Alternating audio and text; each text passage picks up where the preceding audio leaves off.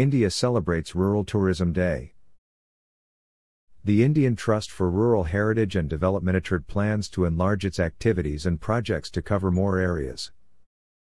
This was stated today on Saturday, January 30, 2021, in New Delhi, India, by S.K. Misra, chairman of the trust. Misra was speaking at the Rural Tourism Day event, which is observed on the day Mahatma Gandhi was assassinated. Misra, a former bureaucrat, has done much for tourism in various roles and also headed the Indian National Trust for Art and Cultural Heritage INTACH, which is involved in cultural heritage awareness and preservation in the country. Two other speakers at today's function were Pandurang Taware from Maharashtra, who has done much to promote agri-tourism, which has been gaining much attention in recent years.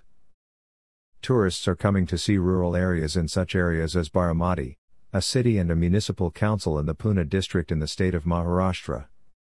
Also speaking at the event was Sri Deo Singh from Jharkhand who talked of the work being done to restore temples in remote areas.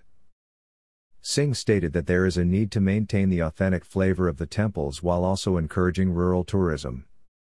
Over the years, the ITRD has done much to promote rural tourism, and for the last few years, January 30th has served as Rural Tourism Day.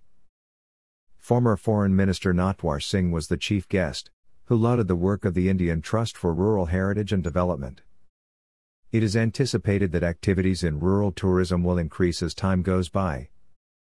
It has been shown that tourism in rural areas has the ability to bring about a dramatic change in the lives of people in the village as a whole. This is in keeping with Mahatma Gandhi's vision of focusing on village development. He has been quoted as saying, the future of India lies in its villages. The soul of India lives in its villages. Hashtag rebuilding travel.